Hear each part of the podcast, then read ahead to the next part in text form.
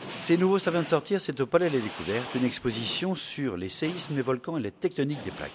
Alors, avant d'expliquer tout ça, on va faire la visite avec vous. Monica Rotaru, bonjour.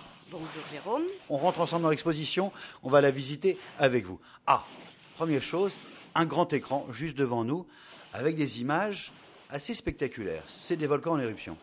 Oui, vous voyez des rouges, Oui, vous voyez du gris. exact. Et là, je reconnais mes souvenirs d'école, c'est les deux grandes catégories de volcans, les rouges et les gris. C'est ça.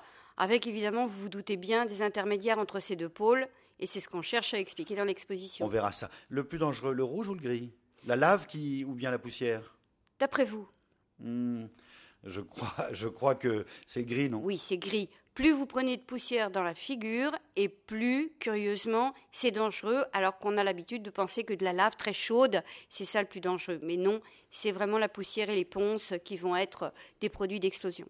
La poussière, je vous conseille de prendre vos plus merveilleuses bottes de cette lieu pour partir de là. Parce que ça fait beaucoup de poussière, beaucoup de chaleur, beaucoup de gaz toxiques. Oui, et si vous n'en avez pas le temps, vous risquez d'être soufflé par euh, de toute façon des vents très chauds qui peuvent vous arriver à 400 km/h, 400 degrés sur la figure. Exemple Pompéi. Exemple Pompéi, absolument. Alors on n'était pas là pour mesurer, mais ce sont les ordres de grandeur effectivement de ces nuées et ces coulées pyroclastiques qui ont dévalé les pentes euh, du Vésuve. Qui ont figé les gens sur place, c'est comme ça qu'on le sait. hein. Tout à fait. Allez, on continue l'exposition.